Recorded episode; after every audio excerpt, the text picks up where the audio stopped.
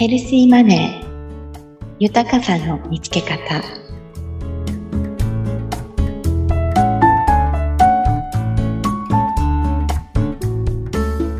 綱田美也です。第6回目は前回に引き続き豊かなお金豊かな心になるためのお金で大切にしていることの2つ目をお話しします。それは大切な人を大切にするためのお金です。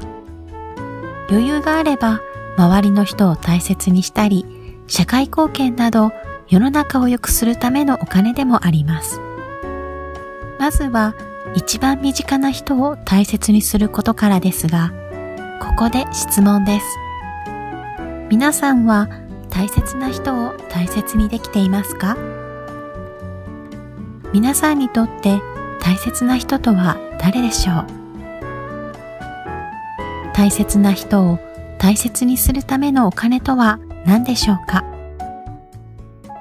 コロナ感染の影響で大切な人を守るためにということがよく言われていましたが、すぐに答えが出てきましたか？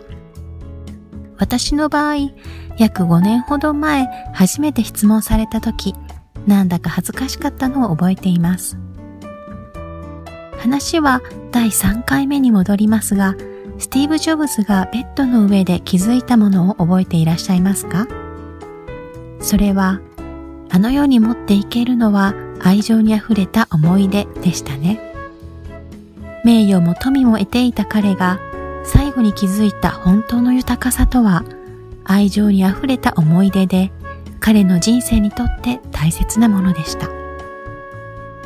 この愛情に溢れた思い出を一緒に作る人だけでなく、最も身近な存在である自分自身も彼にとって大切な人だったと思います。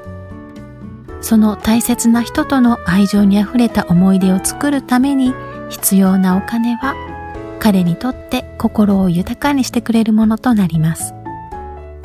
この大切な人を大切にするためのお金がヘルシーマネーの豊かなお金、豊かな心になるためのお金です。